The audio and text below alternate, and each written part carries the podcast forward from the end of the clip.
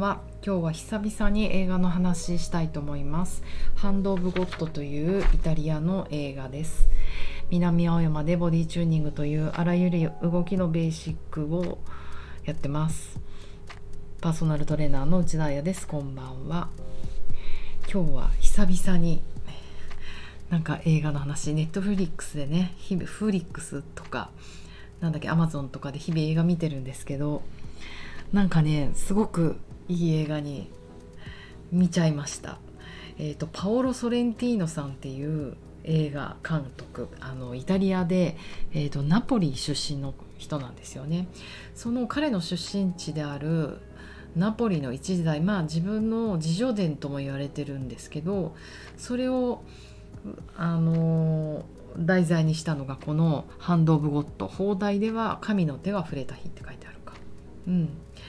あの偶然にも私この12週間自分のボディチューニングラバーズっていうインスタグラムでなんか手の手ハンド手とか腕とか上腕とか指とかなんかそういうことについてあと触れるか触れるっていうテーマで書いてたのでたまたまあの、この映画の名前が「ハンド・オブ・ゴッド」っていうのもあなんかすごい来たなと思って今お話ししています。えーと、どんな話かというとこの、えーと、主役がファビエット君っていう1 5 6歳の男の子でまたねこれが私の私のっていうかすごい好きなタイプタイプっていうかこう男の子でなんかこうひょろひょろに細くて髪の毛がくるくるパーマでなんかこうぼんやりした優しいちょっともやしっぽい感じの男の子なんですよ。でこの子もねやっぱナポリでオーディションしてナポリの子みたいでなんか私こういう男の子好きみたいで あの例えばあのウディアレンの「レイニー・デイ・イン・ニューヨーク」のティモシー・シャラメとかあとダッシュ&リリーっていう赤いコンバースが可愛かったそこのオースティン・エイブラムスとかあとあのラジオでもねなんか熱く3回ぐらい語ったセックスエデュケーションのなんか主役の子。名前が思い出せないよ。なんかそういうもうひょろひょろっとした優しそうななんか白人の男の子とか結構好きでもうねこのファビエットはね本当良かったですね。素朴でなんか良かった。うん。でも彼の経験っていうのがすごく面白くてこの映画のトピックとしてやっぱ家族兄弟愛、うん、あと人間の喪失。なんかあとスポーツか。うん、あとお芝居か映画。なんかそういったことがもう全部ぎゅっと詰まっていて本当にあのナポリの景色も舞台も素敵であの何を語ったらいいかっていうぐらいなんですがいや私はちょっとやっぱ体のことに紐づけて言おうと思うんですがこのあのファビエットのお父さんお母さんがラブラブなんですよ。もう口笛で行ってきます。ピュピュピュ。行ってらっしゃい。ピュピュピュっていう。ピュピュピュってすごい口笛だけどなんか口笛でなんか2人だけが分かる合図をしたりするようなすごいやさあの仲がいいお父さんとお母さんでそしていつもパンツ一丁でうろうろするようななんか仲のいい役者志望のお兄ちゃんがいてなんかあのすごく仲良し家族なんですね。プラスえっ、ー、ともうやっぱりそこはイタリアとかスペインってこうママンを中心にして家族が中心に回っていくみたいな感じで身内おじさんおばさんとか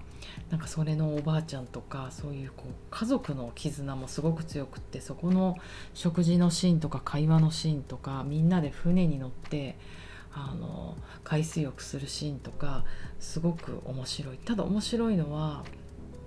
もうみんなの個性がもう人間らしくてちょっとサーカスみたいなんですよ。いろんな人たちがいて。でプラス仲がいいんだか悪いんだかわからないシュールさ、うん、一人あのなかなか嫌われてるおばさんがいても裸で一年中怪我起きてなんかチーズみたいなものむしゃぶり食べてるおばさんとかがいてなんかちょっとしたことで喧嘩になって袋叩きにされちゃったりとか結構ギリギリなラインなんですよね。やっぱイタリアとかヨーロッパの映画って面白いこうメジャーなハリウッド映画とかじゃなんか怒られるだろうなみたいなギリギリのところをやってくのが結構人間らしくて面白いなと思いました。そう。でそのファビエットのお父さんお母さんもすっごい仲良しって思ってたのに、まあ、そこがアムール？アムールじゃフランス語かラテンのアモーレ。の国だからなんだけどそんなこと言ったら怒られるのかなお父さんなぜか浮気しててそれがバレちゃうんですよお母さんに。でなんかお母さんがそれに対してあのもう雄たけびを上げる嫉妬に明け暮れて部屋ですごい笑っちゃうんですけどお母さんのお手玉みたいなお手玉じゃないけど3つのボールをくるくる回す大道芸人みたいにあれがね得意技なんですよ。でそしたらもう嫉妬に取りつかれてあの3つの玉をくるくるしながら雄たけびを上げるんですもうなんか私もちょっと胸をなんかギュッて掴まれたような気持ちになってまずそんななかなか女性が雄たけびを上げるのってまずリアルライフで見たらねすぐ救急車呼ばれたりあの警察呼ばれちゃったりするし見たことないじゃないですか。だけど、まあ、演技とは思えぬわーなんか悔しいってなんか自分も苦手な感情なのでそれをもう人間らしさをむき出しにしてでも人間らしさって通り越えると動物になるんだっていうぐらいなんかもう四つ足動物の雄たけびみたいな感じでわーうおー忘れちゃったなんか叫んでるんですよ。で私もゾッとしたけどそれを隣の部屋でそのファビエットが聞いてるもう15歳16歳なんだけどなんかそのお母さんの嫉妬に明け暮れた雄たけびを聞いてたら彼が震え出すんですよ。もうそれもなんかプルプルじゃなくて本当に足が足でも地毯打を踏むみたいな感じでバンバンバンバンバンバンバンバンって両足で地面をなんかあのバタバタ椅子に座ってねあの震え始めてもうちょっと転換みたいになってきちゃってで呼吸も過呼吸になってきてなんかうわーってなってきたところをあのお兄ちゃんがハグしてあげて「いやもう大丈夫、うん、大丈夫」っていう言葉もなくなんか男,、ね、男の子2人だからお兄ちゃんっつったってもう18区ぐらいのハグしてそれをなんか優しくなんか止めるわけじゃないけどハグしてその揺れまあ揺らしてあげる。そして私今あの自律神経の勉強してるのでやっぱりこの分析するとファイトアフライト反応が出たってことじゃないですか。お母さんの雄たけびを聞いて自分がもう恐怖交感神経が優位になってかもう戦うか逃げるかあのその反応が出た。でも自分の体に起きたことじゃないし自分に起きたことじゃないからファイトもフライトもできないですよね親のことって。でもそれを部屋の横でどうしもどうしようもできない自分が聞いてもうファイトはフライト反応が出て震えてると。でこれそのねあのそれで「ダメダメ震えちゃダメ悲しくないよ。そんなジタバタしちゃダメだよ」って止めてしまったらその出すべき恐怖とか震えとかエネルギーが出せなくってトラウマ反応になっちゃうからお兄ちゃんちょっと止めないでって思ったんだけど止めてなかった。なんかもうただハグするだけ。ハグしたまんまその揺れをなんかさせてあげてるっていうか。なんかこれどうするべきだったんだろうかなってなんか勝手に思ったんですけどそれで良かったと思いました。やっぱりそういう恐怖に震えたりとかそういう反応を出したりとか出すべきなんですよ。でもその時たった一人でそれをやるのとそばに誰かがいてくれてなんかねハグとかまああの大丈夫だよ見てるよっていう反応をあの感じながら反応っていうかあの行動か。それを感じながらそういうのを出していくのってあの全然違う？逆にそういう反応ってものすごい高ぶって出ちゃうとあのカタルシスってやつですか？交感神経が優位になりすぎてそれこそなんか失神しちゃったり、まあ、交感神経が優位になりすぎるとシャットダウンっていうのが起こってあの背側瞑想神経リラックス神経のすごいやつがバンってかかってなんか失神しちゃったりとかあのそれこそフリーズ状態になって出てこれなくなっちゃったりするのであのすごくお兄ちゃんって存在はいいなって思いました。なんかそういうの見るとやっぱ家族って素敵だなってどうしてあげることもできないけどそれを一緒にね兄弟とかと感じられるっていうのはいいなと思いました。もうあっという間に10分経っちゃいましたけど。そしてこのあのタイトルであるこの「神の手」っていうのはとてもキーワードになっていていくつかの意味を持ってるんだろうなって私は解釈していて一つはもうサッカーファンの方なら誰もがご存知かもしれないんですがマラドーナのことなんですよね。なんかマラドーナって1986年のワールドカップのメキシコ大会のイングランド戦で、えーと、明らかに手でゴールを決めちゃったんですよね。であの私もすいません全然サッカー知らないので これを見て知ったんですがだけどそれを審判が見えてなくって反則にならないで通ってしまったっていうなんかものすごいあの事件というかイベントがあってこれがハンドあのザ・ハンド・オブ・ゴッドって言われてると。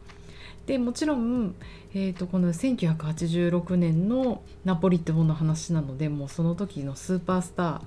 ーがマラドーナだったのでファビエットも自分のスーパーヒーローとして彼を見ていたと。でこの事件も彼らにとっても衝撃的なことだったしこのハンド・オブ・ゴッドっていうのもあるしあのこのファビエットがその、ね、お母さんのあのお父さんの不倫かショックも受けたりするんだけどその後またお父さんとお母さん仲良くなるんだけどなんかすごく残念なことにあのちょっと事件があって2人とも急に亡くなっちゃうんですよ。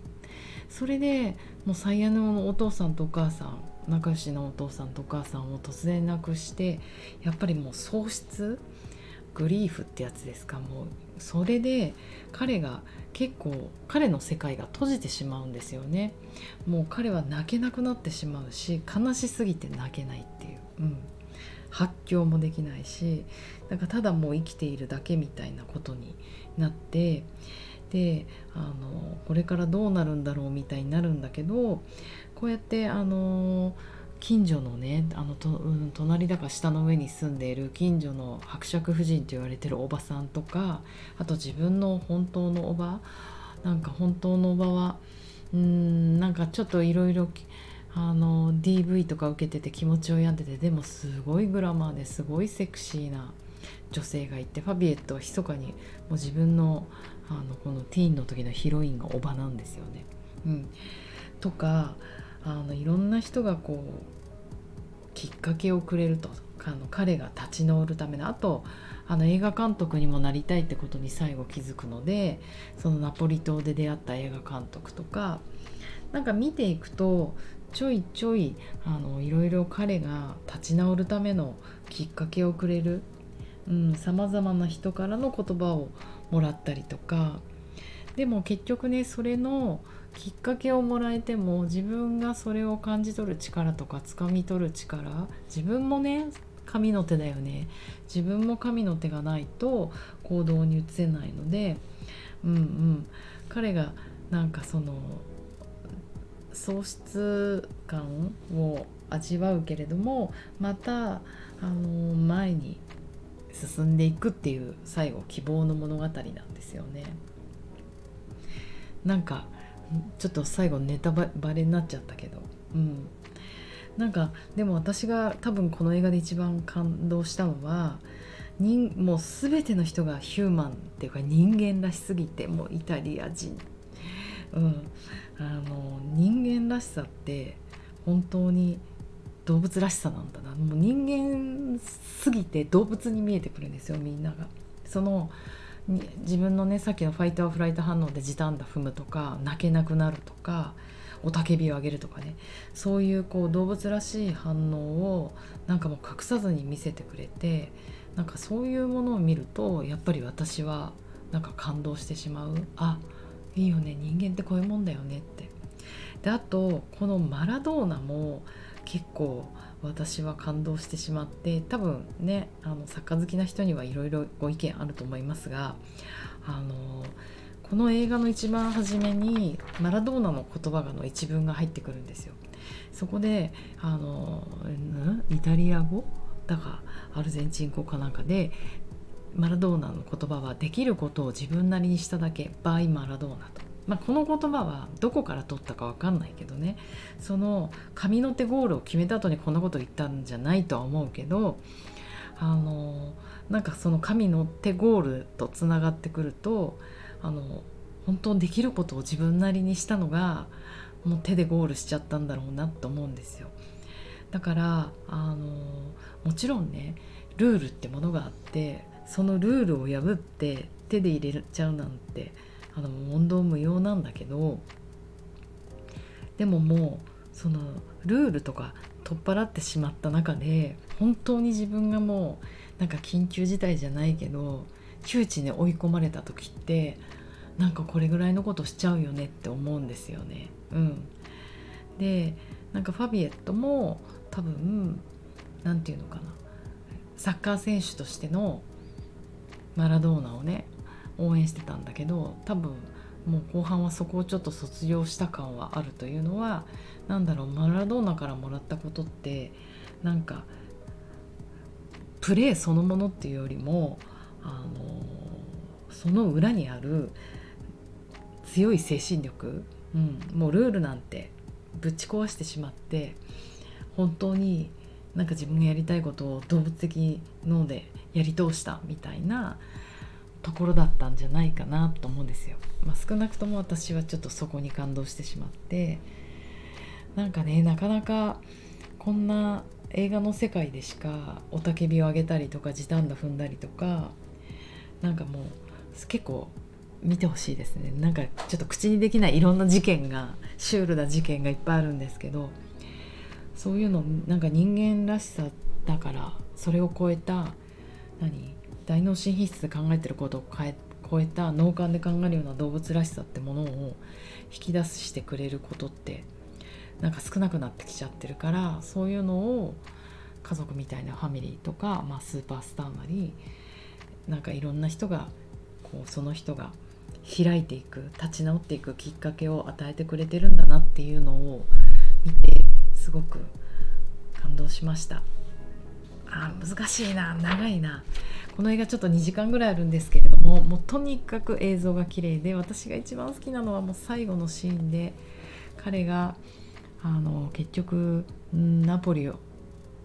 カップルじゃないね。ナポリを出てローマに行くんですけどその時の電車車窓が電車の外側にカメラを置いて、まあ、すぐ窓のそばにね撮ってるんだけど彼の顔はずっと映ってるんだけどその窓ガラス越しに車窓がバーってずっと流れていくのが本当あとその顔彼の表情をなんか初めは音楽聴いたりとかして起きてるんだけどだんだん寝てくんですよね。なんか演技なのかな？すごいこうリラックスしてるんだけどでもこれからなんてね知らない土地に行って一人で生きていくなんてどうなっちゃうか分かんないけどでもやっぱり希望に満ちてるんですよね。なんかああいう映像ってなんかヨーロッパの映画ならではだと思うのでなんかもう一回見ようかなと思いました。ということで今日は痛く長くなってしまいましたが神の手是非見てみてください。ではではおやすみなさいまた明日。